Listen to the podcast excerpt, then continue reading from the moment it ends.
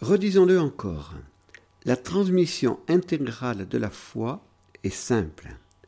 Les douze articles du credo, les sept sacrements, les dix commandements et la prière du Notre Père. Au fur et à mesure que l'enfant grandit, la compréhension des quatre parties du catéchisme va grandir aussi, bien évidemment. Mais il est bon de donner à l'enfant le plus rapidement possible cette structure complète, donc ces quatre parties. Ainsi, l'enfant pourra lire la Bible avec la règle de la foi, la regula fidei. Le tourment de la transmission de la foi est le tourment de l'évangélisation.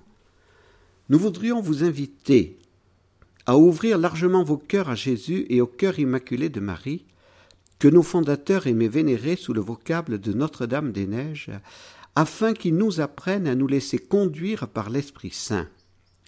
Ce dernier veut nous communiquer un tourment, celui de la transmission de la foi. Saint Paul était tourmenté par la passion de l'évangélisation, Annoncer l'Évangile n'est pas pour moi un titre de gloire, disait-il, c'est une nécessité qui m'incombe. Oui, malheur à moi si je n'annonçais pas l'Évangile. 1 Corinthiens 9, 16. Jean-Paul II, en 1990, avait donné une encyclique très importante sur la mission.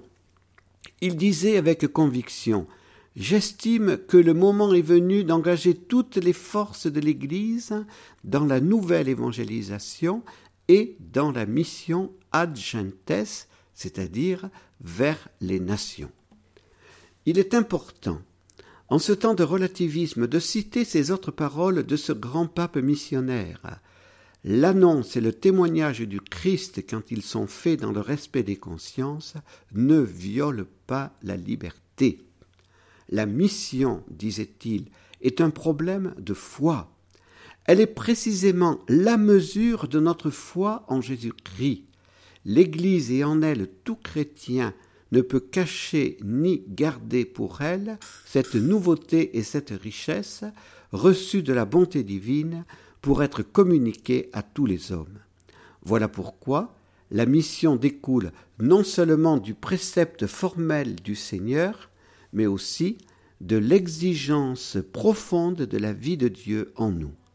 Ceux qui font partie de l'Église catholique doivent se considérer comme privilégiés et, de ce fait, d'autant plus engagés à donner un témoignage de foi et de vie chrétienne qui soit un service à l'égard de leurs frères et une réponse due à Dieu, se souvenant que la grandeur de leurs conditions doit être rapportée non à leur mérite, mais à une grâce spéciale du Christ. S'ils n'y correspondent pas par la pensée, la parole et l'action, ce n'est pas le salut qu'elle leur vaudra, mais un plus sévère jugement. Ayons confiance dans le printemps de l'Église qui s'annonce après les tempêtes. Il est important de continuer nos réflexions sur la mission de l'Église dans la société qui est la nôtre aujourd'hui.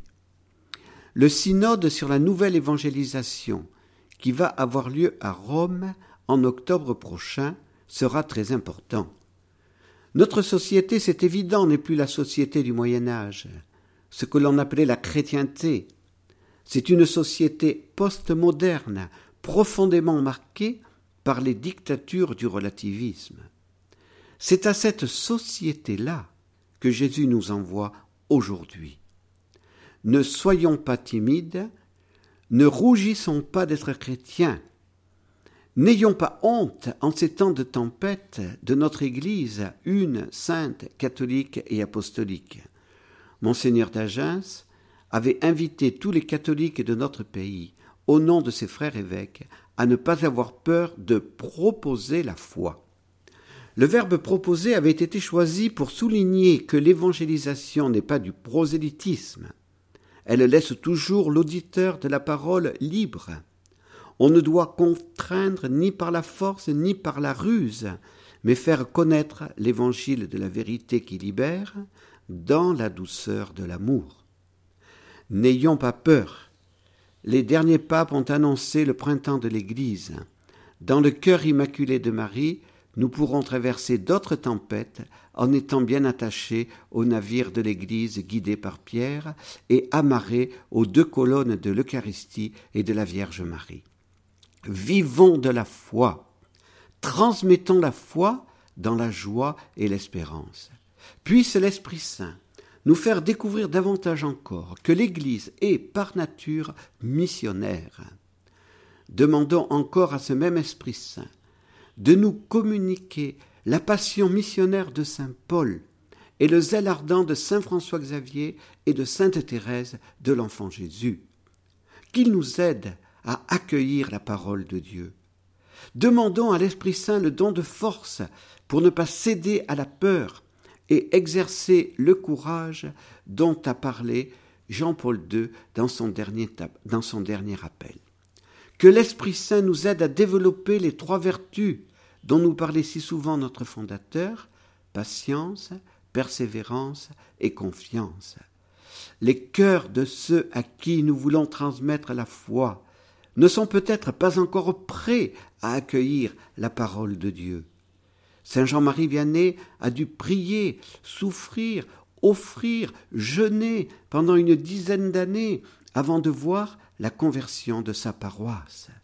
Qu'il nous aide à comprendre que la foi ne peut pas être transmise si la grâce de la conversion n'a pas été demandée à Dieu et n'a pas été reçue.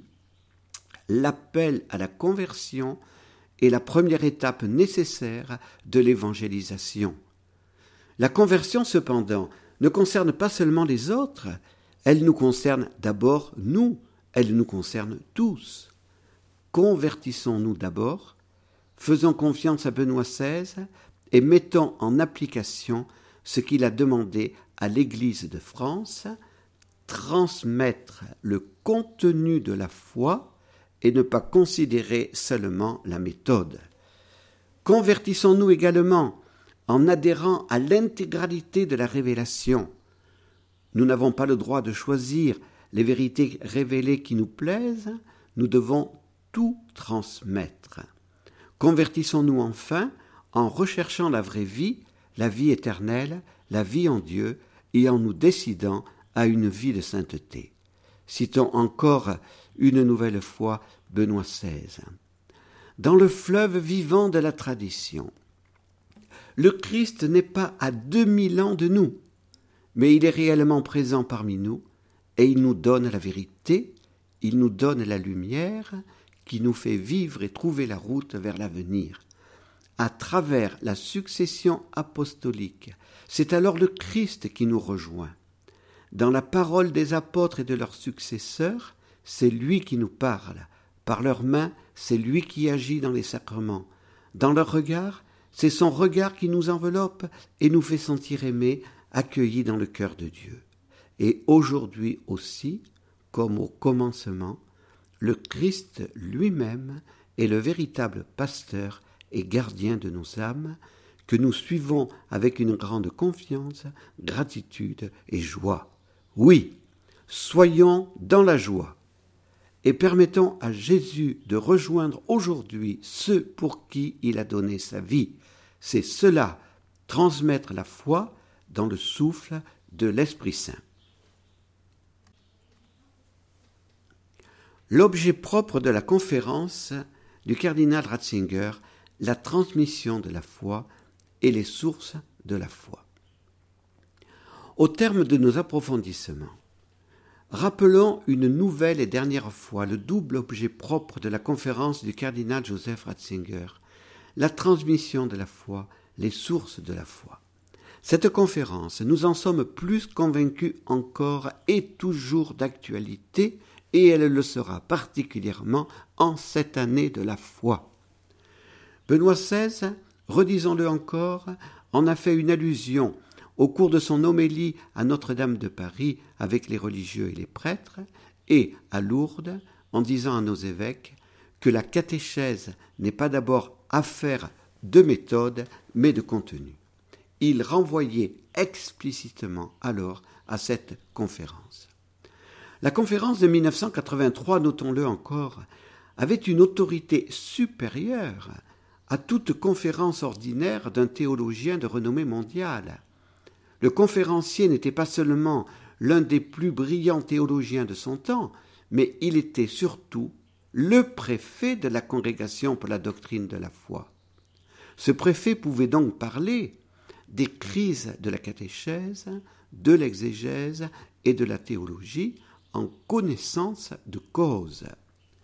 Certains ont pu dire, ils peuvent dire, mais ces crises sont aujourd'hui surmontées, la conférence n'est plus d'actualité, la situation de notre Église en 2012 n'est plus la même que celle de 1983.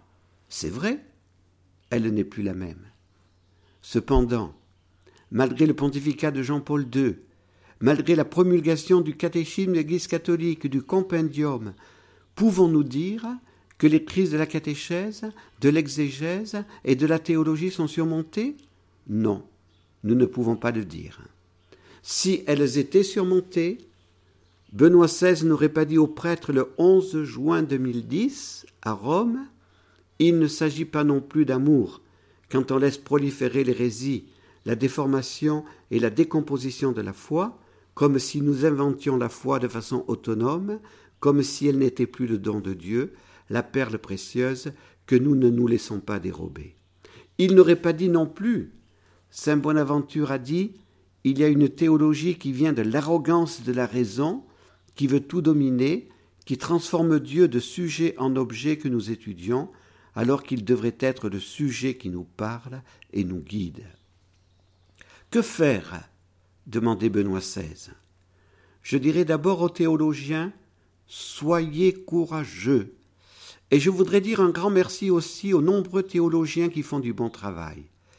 Il y a des abus, nous le savons, mais il y a dans toutes les parties du monde beaucoup de théologiens qui vivent réellement de la parole de Dieu, qui se nourrissent de la méditation, qui vivent la foi de l'Église et veulent contribuer à rendre la foi présente dans notre monde d'aujourd'hui.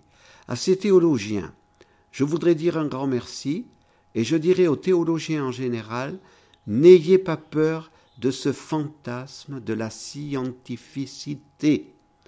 Je suis la théologie depuis 1946. J'ai commencé à étudier la théologie en janvier 1946. J'ai donc vu près de trois générations de théologiens. Et je peux dire que les hypothèses qui à cette époque-là, puis dans les années 70 et 80, étaient les plus nouvelles, absolument scientifiques, absolument presque dogmatiques, ont vieilli entre-temps et n'ont plus de valeur. Beaucoup d'entre elles, disait encore Benoît XVI, apparaissent presque ridicules. Il faut donc avoir le courage de résister à l'apparente scientificité, ne pas se soumettre à toutes les hypothèses du moment, mais penser réellement à partir de la grande foi de l'Église, qui est présente en tout temps et nous ouvre l'accès à la vérité. Il faut donc avoir le courage de la grande vaste raison, avoir l'humilité de ne pas se soumettre à toutes les hypothèses du moment, vivre de la grande foi de l'Église de tous les temps. Nous continuons encore avec Benoît XVI. Il n'y a pas une majorité contre la majorité des saints. La vraie majorité sont les saints dans l'Église, et ce sont les saints qui doivent nous orienter. Puis aux séminaristes et aux prêtres, je dis la même chose.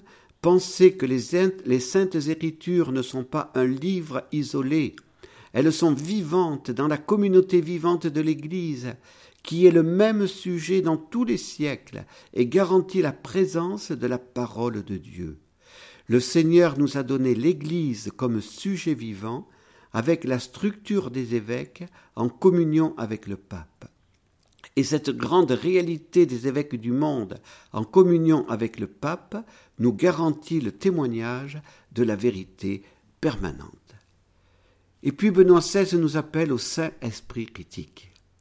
Surtout, nous devons être critiques disait-il au prêtre. La formation théologique, je voudrais m'adresser ici aux séminaristes, est certes très importante à notre époque. Nous devons bien connaître les saintes écritures également contre les attaques des sectes. Nous devons être réellement des amis de la parole. Nous devons aussi connaître les courants de notre époque pour pouvoir répondre de manière raisonnable, pour pouvoir rendre, comme le dit Saint Pierre, raison de notre foi.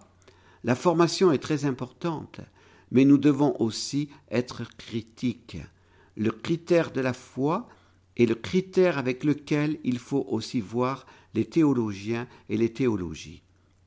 Le pape Jean-Paul II nous a donné un point de référence absolument sûr dans le catéchisme de l'Église catholique.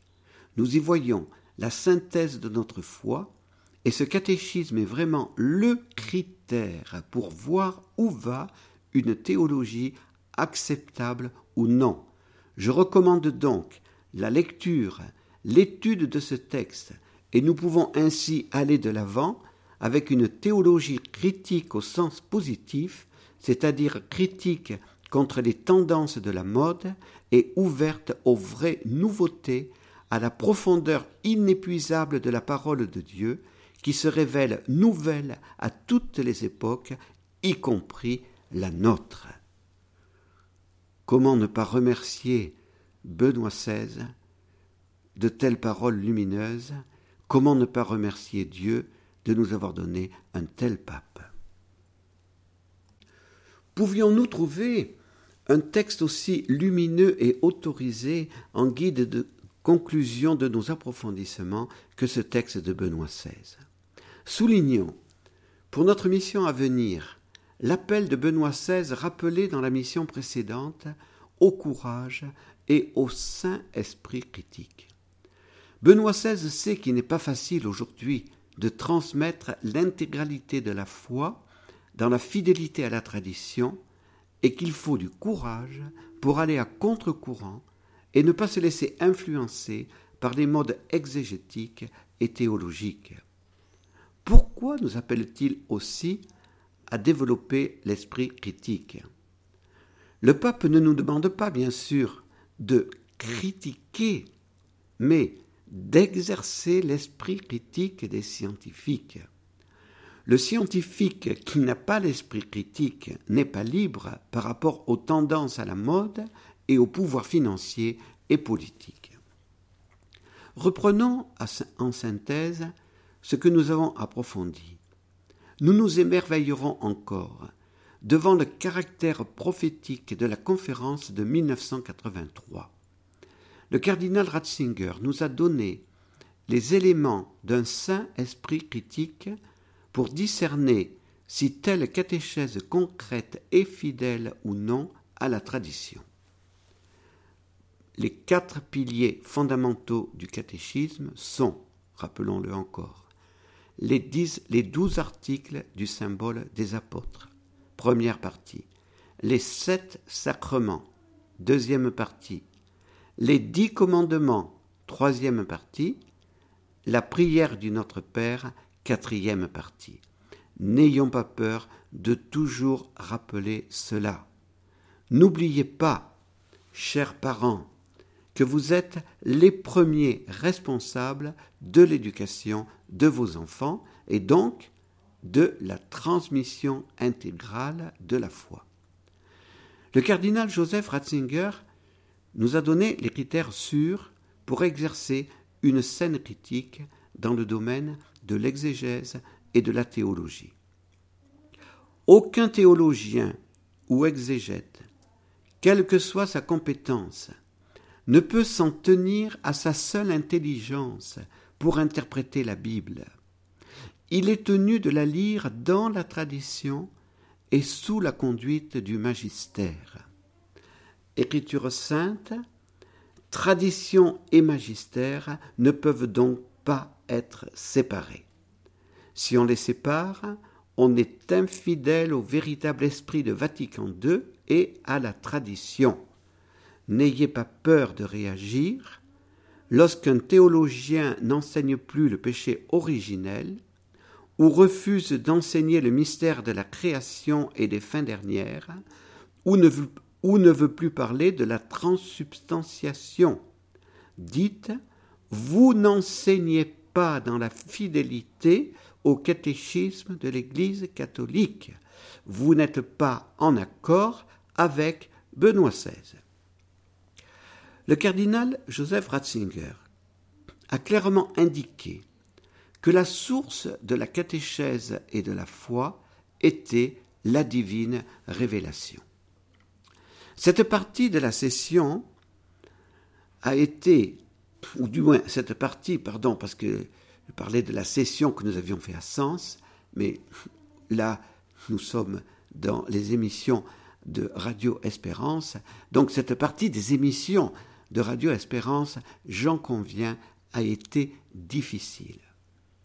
Il était absolument nécessaire, cependant, de vous faire comprendre ce que le préfet de la Congrégation pour la doctrine de la foi a voulu dire sur cette question qu'il considérait comme le point central de son sujet.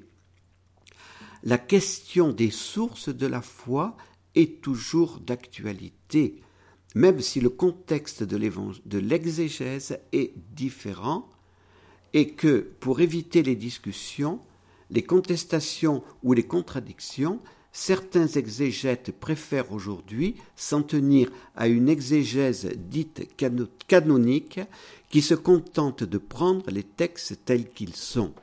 Mais ne pas avoir le courage de s'opposer aux graves erreurs sur l'historicité des évangiles, est-ce vraiment servir la vérité?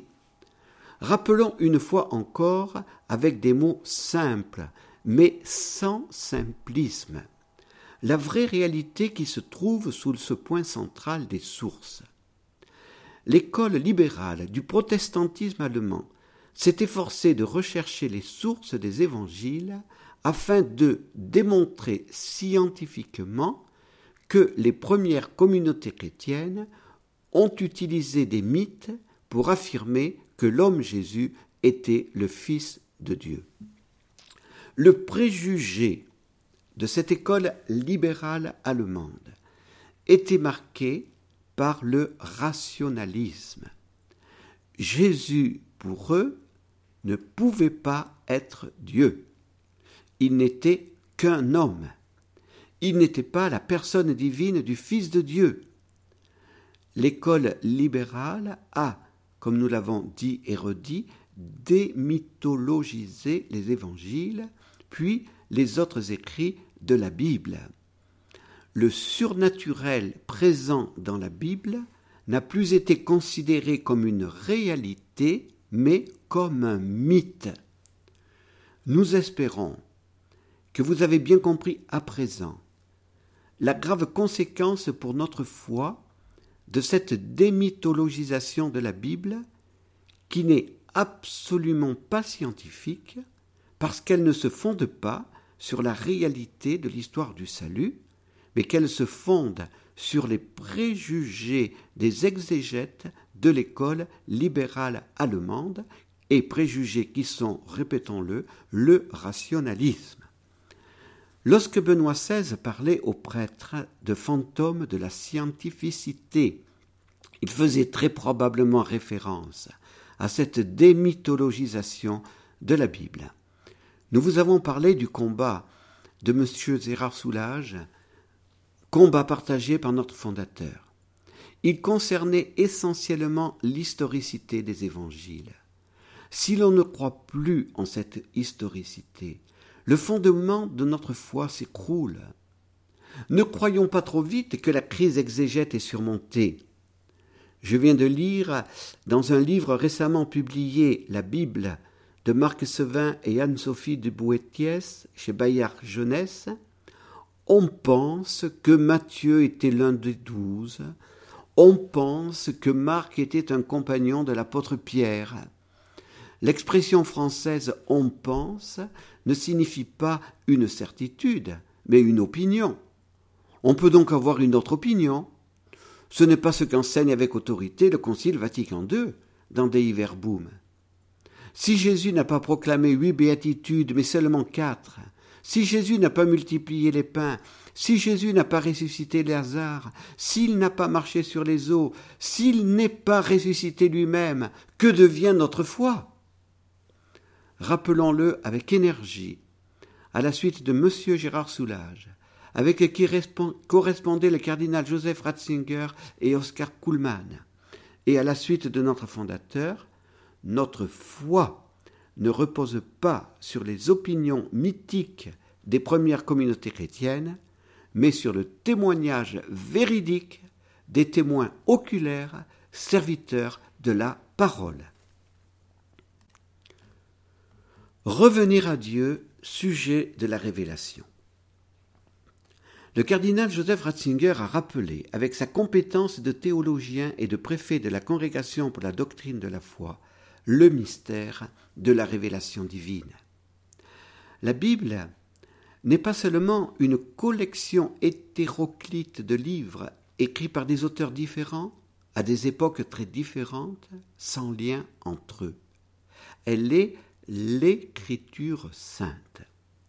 Expression au singulier, soulignons-le encore, parce qu'elle est inspirée par l'Esprit Saint. Cette inspiration divine permet à l'écriture d'avoir Dieu pour auteur. Rappelons encore l'affirmation de Vatican II, dans Dei Verbum au numéro 11. Puisque toutes les assertions des auteurs inspirés ou agiographes doivent être tenues pour assertion de l'Esprit Saint, il faut déclarer que les livres de l'Écriture enseignent fermement, fidèlement et sans erreur la vérité que Dieu pour notre salut, a voulu voir consigné dans les lettres sacrées. Il est important de souligner encore ce fait historique. La révélation s'est développée dans notre histoire humaine. Elle est histoire du salut. Oscar Kuhlmann, théologien luthérien, grand ami de Paul VI et de Gérard Soulage, a été le grand théologien de l'histoire du salut. Le sommet de cette histoire du salut est l'incarnation. Jésus est la plénitude personnelle de la révélation, l'accomplissement d'Israël. Des théologiens ont dit avec raison que la révélation était close avec la mort du dernier apôtre. Le cardinal Ratzinger a souligné le fait que cette révélation n'est pas consignée en un livre sans vie, qui serait un recueil de lettres mortes. Cette révélation consignée dans la Bible est toujours vivante parce qu'elle est transmise par la tradition sous le souffle du Saint-Esprit. La Bible, cependant, ne s'identifie pas totalement avec la révélation. Elle en témoigne en en transmettant le condensé. Mais soulignons-le encore, elle doit toujours être lue dans la tradition sous la garde du magistère. Ce n'est qu'ainsi et qu'ainsi seulement qu'on peut l'interpréter droitement et fidèlement. La source de la catéchèse comme la source de la foi est donc Dieu lui-même qui est le sujet de la révélation, qui devrait être aussi le sujet de la théologie. Ainsi et ainsi seulement, la catéchèse puisant à cette source divine peut permettre la rencontre du jeu divin avec les tu humains dans le nous de l'Église. La foi, une vie, un pouvoir. L'étude de cette conférence nous a permis également de mieux comprendre ce qu'était la foi que l'Église doit transmettre. Le cardinal Ratzinger n'a pas fait la distinction entre fides qua, la vertu théologale de foi, et fides que, la foi que nous croyons, le contenu de la foi. Il n'a pas jugé nécessaire de faire cette distinction qui, pour lui, devait aller de soi pour ses auditeurs. Il a voulu souligner surtout dans sa conférence que la foi n'était pas seulement un catalogue d'idées révélées, mais une vie. Il a souligné aussi que la foi était un pouvoir, le pouvoir de trouver et de réaliser la vie, la vraie vie, la vie éternelle. Nous avons souligné la question du cardinal Ratzinger.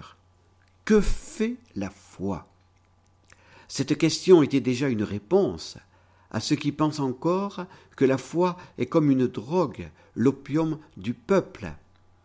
La foi transforme l'homme et peut transformer le monde en civilisation de l'amour. Le devoir essentiel de la catéchèse est donc de conduire à la connaissance de Dieu et de son envoyé Jésus, connaissance qui englobe bien évidemment la vérité et l'amour. Être un croyant dans le nous de l'Église. Le sujet de la foi n'est pas une personne individuelle, mais l'Église. L'enseignement du cardinal Ratzinger était là encore lumineux et fondamental. Comprenons davantage que la catéchèse n'a pas pour but de faire de la créativité par la création de nouveaux credos qui viendront s'ajouter au credo des autres catholiques. La catéchèse se doit de transmettre et d'expliquer l'unique credo de l'Église, le symbole des apôtres, dont l'origine est apostolique. L'Église, en 2012, n'a pas à enseigner de nouveautés par rapport au symbole des apôtres. Seul change une compréhension plus riche grâce au développement dogmatique qui s'est réalisé sous le souffle du Saint-Esprit. Jésus avait dit qu'il nous enverrait son esprit pour nous introduire dans la vérité tout entière. Jean 16, 13. L'Église comprend ainsi cet enseignement de Jésus. L'Esprit Saint ne révèle pas de nouvelles vérités, mais permet de mieux comprendre ce que Jésus nous a révélé. Tirons la leçon pour la transmission de la foi. Notre mission n'est pas de transmettre nos idées, mais la foi de l'Église. Nos idées peuvent être bonnes, mais elles peuvent aussi polluer l'eau pure de la source divine par des idéologies en opposition à la foi de l'Église. Pour ne pas polluer l'eau pure de la parole divine, nous avons, à la suite du cardinal Ratzinger, parlé de la communauté de foi, le nous de l'Église, qui permet la vraie et féconde transmission de la foi. La catéchèse n'est pas un cours de culture religieuse. Le catéchiste doit être un croyant qui transmet par ses paroles et par sa vie cohérente avec ses paroles. Il trouve ses modèles en Jésus lui-même, qui est le parfait catéchiste en la Vierge Marie, éducatrice, et aussi dans les saints. Le cardinal Ratzinger a souligné l'importance de la lecture de la Bible avec l'aide des pères et des saints. La catéchèse trouve son accomplissement dans la liturgie de l'Église où catéchistes et catéchumènes sont réunis en Jésus pour adorer le Père et se laisser guider par l'Esprit Saint. Deux éléments menacés, la foi en Dieu créateur et le décalogue. Le caractère prophétique de la conférence, nous l'avons particulièrement constaté dans les deux éléments de la structure de la foi qui paraissaient aux yeux du cardinal Ratzinger les plus menacés en son temps, la foi en Dieu créateur et le décalogue nous avons dit à quel point l'analyse de notre société faite par le préfet de la Congrégation pour la doctrine de la foi était pertinente et actuelle.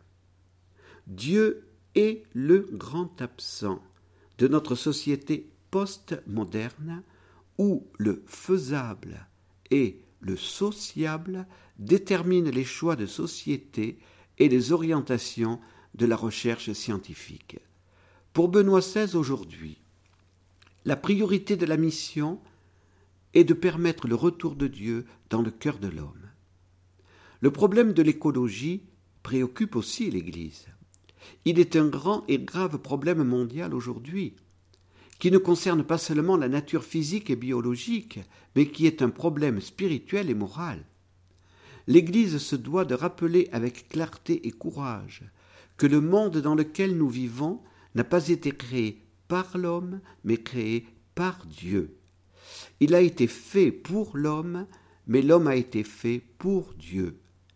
L'homme a été établi par Dieu comme l'intendant et le jardinier de ce monde. Il n'est pas un robot, une machine à travailler, un esclave d'un Dieu tyran, mais un collaborateur de Dieu dans la création. Ce monde, l'homme doit le développer selon le plan de Dieu créateur. La transmission intégrale de la foi doit permettre à l'homme de mieux comprendre le mystère de la création. La terre, l'eau, l'air, le monde matériel, le monde végétatif et le monde animal, l'homme peut en user, mais pas en abuser. Après lui, ce ne sera pas le déluge. Benoît XVI a développé tout cela dans la riche encyclique sociale Caritas in Veritate. Le vrai développement de l'humanité ne concerne pas seulement le développement économique, mais le développement intégral de l'homme dans toutes ses dimensions humaines, morales et spirituelles. Paul VI parlait du développement de tout l'homme et du développement de tous les hommes. Tant que l'humanité, dans toutes ses composantes, ne sera pas décidée à travailler à ce vrai développement, il ne pourra pas y avoir de paix dans le monde et l'humanité ne pourra pas devenir la famille des nations. La doctrine sociale de l'Église trouve son fondement dans la révélation et plus particulièrement encore dans la révélation du mystère de la création. Ce mystère est aussi fondamental pour comprendre le plan de Dieu sur l'homme et la femme. Dieu les a créés égaux en dignité, mais complémentaires. Le rejet du mystère de la création est la porte ouverte aux graves idéologies à la mode du gender, du mariage homosexuel, de la nouvelle définition de la vie humaine qui, selon le docteur Pierre Simon, ancien grand maître de la Grande Loge de France, perd son caractère sacré de la Genèse. La vie humaine, selon ce même docteur Pierre Simon, ne serait plus l'œuvre de Dieu créateur, mais une production humaine. Les nouvelles lois de bioéthique sont, qui sont en train de se préparer. Qui aujourd'hui a le courage de dire l'embryon est un être humain parce qu'il est créé à l'image et à la ressemblance de Dieu? Jean-Paul II disait que dans la généalogie de la personne humaine concouraient les époux procréateurs et Dieu créateur lui-même. Les époux, par leur acte d'amour conjugal, transmettent les gamètes absolument nécessaires à la fécondation d'un nouvel être humain. Mais Dieu seul crée l'âme spirituelle de ce nouvel être humain personnel. En taisant ou en rejetant le mystère de la création, nous laisserions se développer les idéologies des cultures de la mort. Le cardinal Joseph Ratzinger a vraiment fait un acte prophétique en 1983 en parlant du mystère de la création comme une vérité de foi particulièrement menacée en notre temps. Nous insisterons moins sur l'autre élément de la structure de la foi menacée aujourd'hui, le décalogue.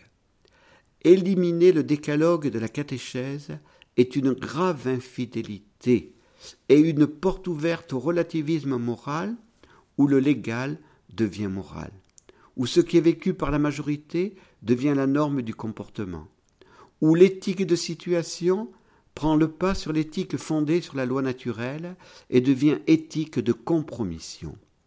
Jusqu'où faudra-t-il aller pour qu'enfin la sonnette d'alarme soit tirée?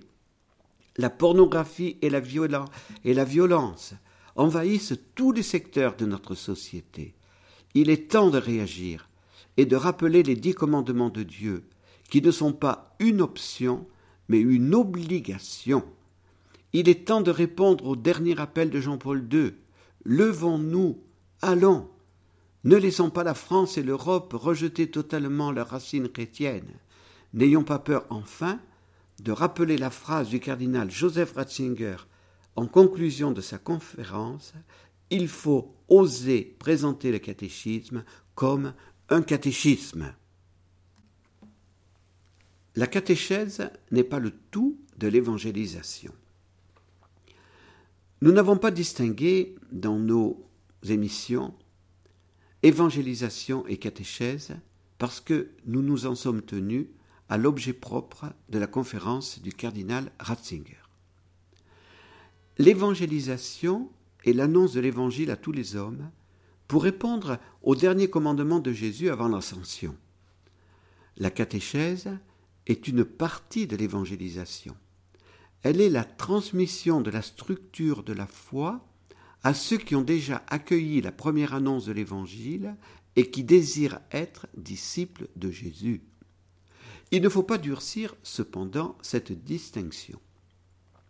Jean-Paul II a dit que le catéchisme de l'Église catholique est aussi offert à tout homme qui nous demande raison de l'espérance qui est en nous et qui voudrait connaître ce que croit l'Église catholique.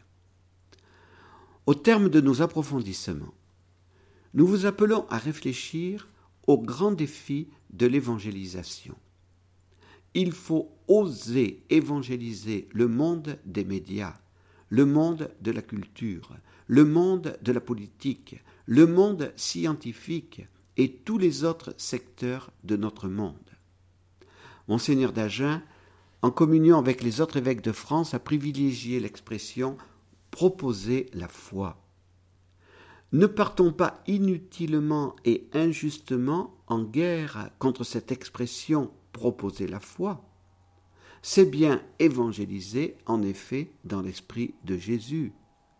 Mais pour proposer la foi, il faut oser. Il faut vaincre sa timidité. Il faut avoir confiance en la puissance de la grâce de Jésus qui se déploie dans notre faiblesse. Pourquoi avoir peur? Pourquoi rougir de Jésus? Pourquoi avoir honte de témoigner de notre appartenance à l'Église?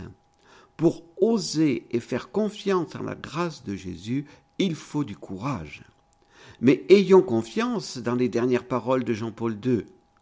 Ce grand pape a exercé le courage dans sa mission d'évêque polonais en s'opposant à la dictature du marxisme. En tant que pape, il a exercé le courage pour s'opposer avec une grande énergie aux cultures de la mort.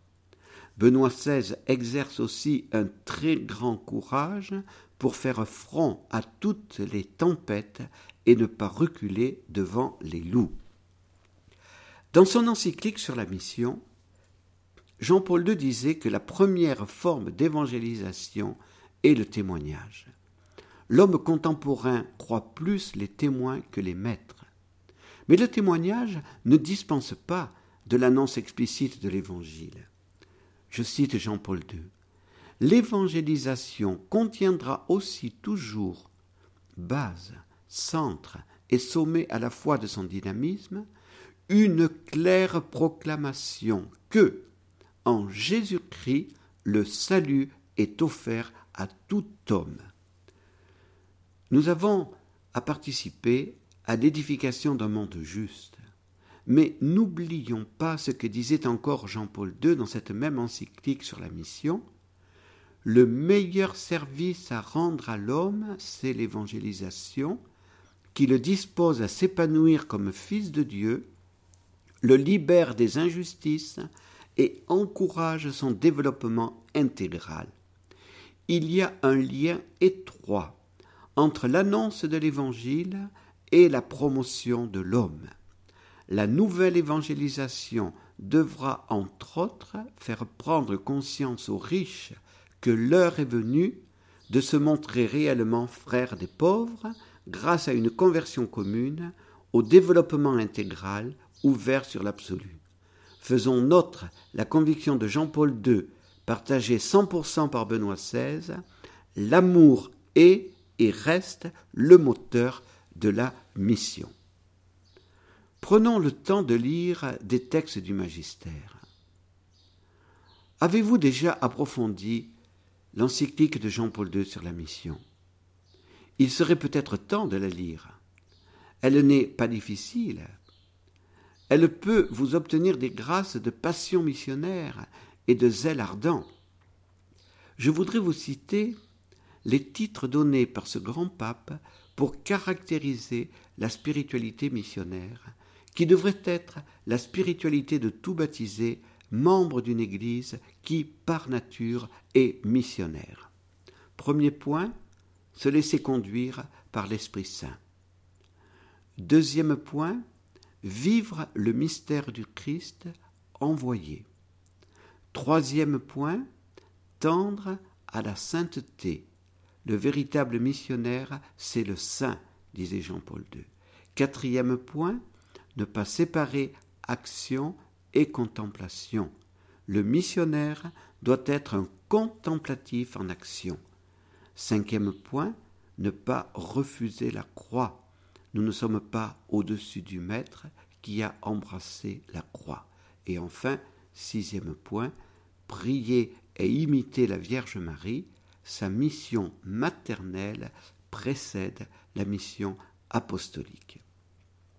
Comprenons l'importante mission de l'Église en ce temps difficile de l'histoire humaine.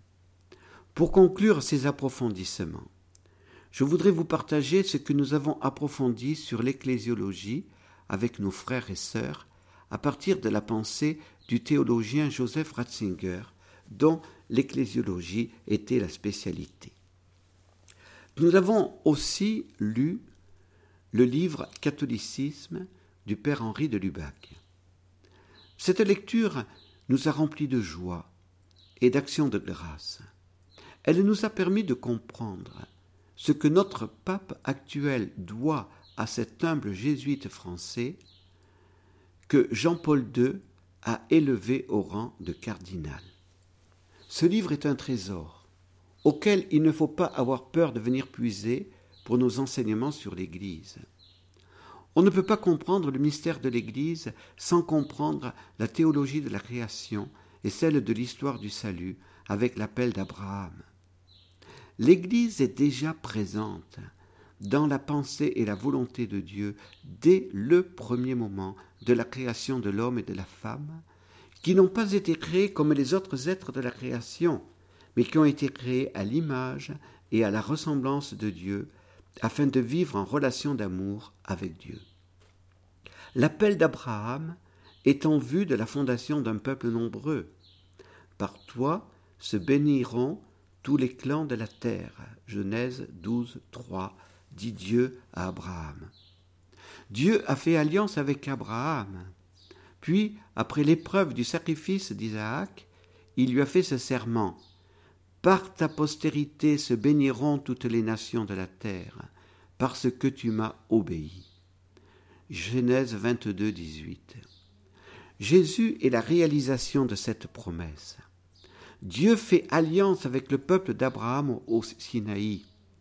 Cette alliance fait de ce peuple le peuple de Dieu. L'Église est l'accomplissement du peuple de Dieu. Les prophètes interpréteront cette alliance en prenant l'image du mariage. Dieu est l'époux de ce peuple. Le cantique des cantiques est une révélation de l'amour passionné de Dieu époux pour Israël, son épouse. Citons à nouveau cet extrait de la première grande homélie de Benoît XVI. L'Église est vivante et l'Église est jeune. Elle porte en elle l'avenir du monde et c'est pourquoi elle montre aussi à chacun de nous le chemin vers l'avenir. L'Église est vivante et nous le voyons en faisant l'expérience de la joie que le ressuscité a promise aux siens. L'Église est vivante, vivante parce que le Christ est vivant, parce qu'il est vraiment ressuscité.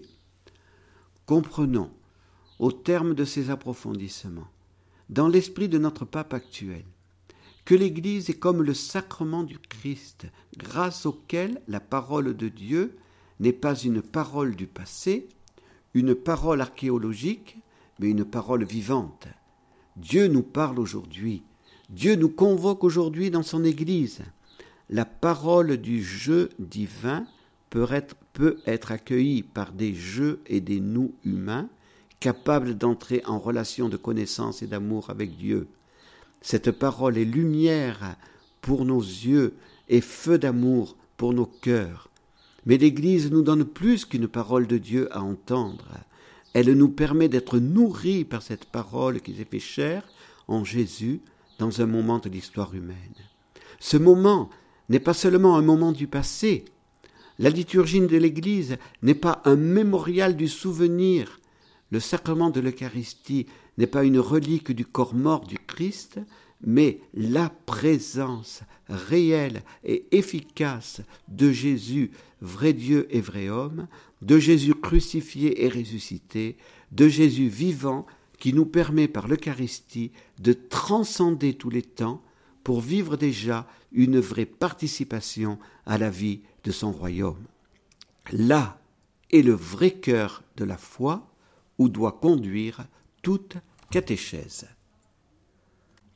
Dans l'Église, nous sommes appelés à vivre par l'Eucharistie.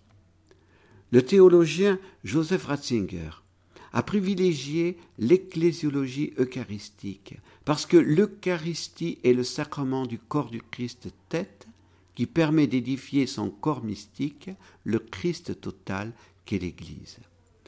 Elle nous permet de vivre une communion réelle avec tous les baptisés qui vivent sur cette terre et qui participent dans leur Église particulière au saint sacrifice du Sauveur et communient à son corps et à son sang. L'Eucharistie nous permet d'être en communion réelle avec le pape, pasteur de l'Église universelle, et l'évêque, pasteur de l'Église particulière dans laquelle nous la célébrons.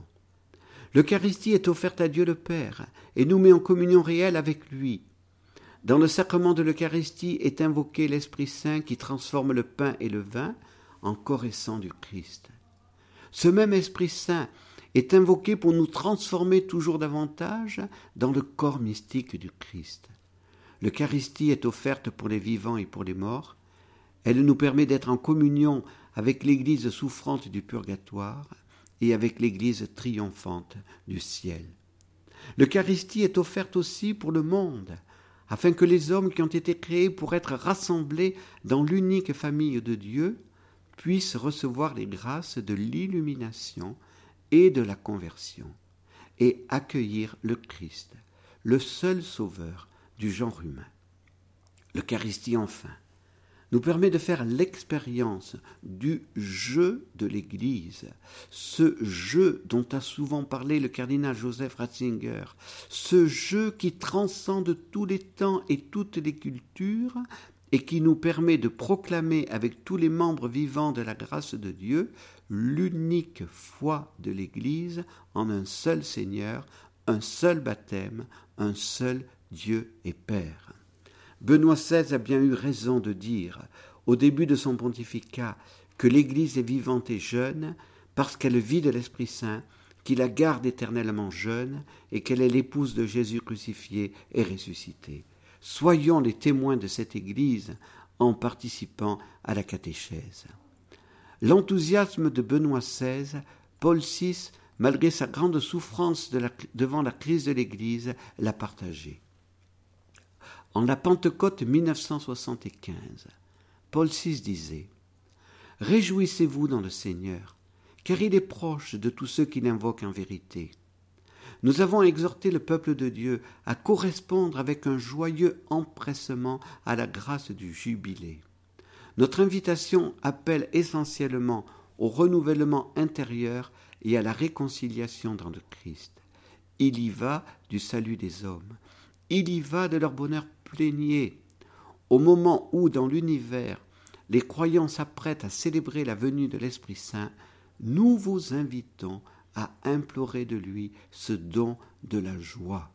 C'est pour nous une exigence d'amour que de vous inviter à partager cette joie surabondante qui est un don de l'Esprit Saint. C'est une sorte d'hymne à la joie divine que nous voudrions entonner afin qu'il éveille un écho dans le monde entier d'abord dans l'Église, que la joie soit répandue dans les cœurs avec l'amour dont elle est le fruit par l'Esprit Saint qui nous a été donné. Oui, comprenons-le en profondeur. Par la transmission fidèle de la foi, les hommes pourront goûter la joie de Dieu. La joie de Dieu. Par la transmission fidèle de la foi, ils pourront également tirer, à la suite de Jean-Paul II et de Benoît XVI, les leçons de l'histoire des temps modernes et du XXe siècle. La raison humaine déifiée, qui a voulu se faire adorer et prendre la place de Dieu, s'est transformée en tyrannie contre les libertés des hommes. Le monde dans lequel nous vivons n'est pas le meilleur des mondes. C'est un monde qui tue légalement dans le sein des mamans l'être humain le plus fragile. Plus d'un milliard trois cents millions d'avortements légalisés depuis 1975. Mais ce monde peut être humanisé s'il est évangélisé. Des apôtres doivent lui faire entendre l'appel de Jésus au début de sa vie publique les temps sont accomplis, le royaume de Dieu s'est approché, convertissez-vous et croyez à l'Évangile. La vraie, la grande, la seule espérance ne peut donc être qu'en Dieu, révélé en Jésus son Fils. Comprenons l'urgence de la mission, levons-nous, allons, soyons des instruments actifs de la nouvelle évangélisation. Mais ne rêvons pas d'une espérance sans difficulté. Ne rêvons pas d'une mission sans souffrance. Ne rêvons pas d'un triomphe temporel de l'Église. Notre fondateur disait L'espérance est gardée grâce à la prière constante et grâce à la patience qui est acte d'amour constant. Dans patience, il y a pâtir, la patience est une acceptation aimante et confiante de la souffrance qui dure. Ainsi, nous possédons notre âme. Cette expression se trouve en Saint Luc au chapitre 21. Il ne s'agit pas de constance ou persévérance, il s'agit bien de la patience pâtissante, car on enfante dans la douleur le fruit de vie. Je vous ai dit que vous porteriez du fruit au milieu des souffrances et des persécutions, nous a dit Jésus. La conviction de notre fondateur, être fidèle à la dévotion aux trois blancheurs, Eucharistie, Vierge Marie et Pape. Cette conviction doit nous habiter au terme de nos approfondissements. Les tempêtes ne sont pas encore terminées. Il ne faudra pas se décourager dans des nouvelles tempêtes. Et surtout, n'acceptons jamais les critiques contre le pape, d'où qu'elles puissent venir. Vivons la dévotion aux trois blancheurs dans l'esprit de Don Bosco. Nous avons, pour ceux qui le désirent, écrit dans notre consigne spirituelle du mois d'avril 2010 le songe de Don Bosco et son interprétation.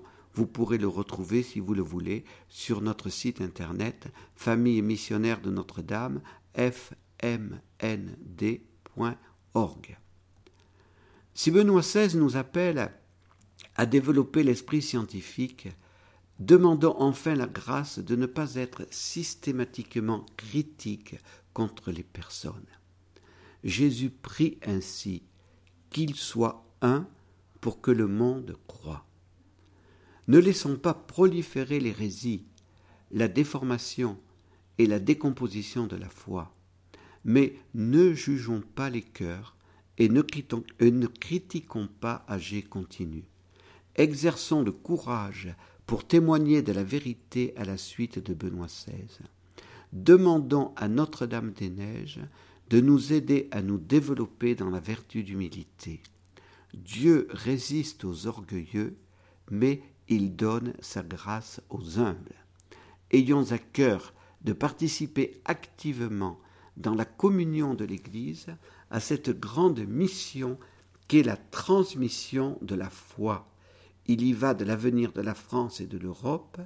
Levons-nous, allons, Soyons comme Jésus le demande à ses disciples, lumière du monde et celle de la terre, dans l'humble obéissance confiante et aimante envers le magistère de l'Église par lequel Jésus nous enseigne et nous conduit.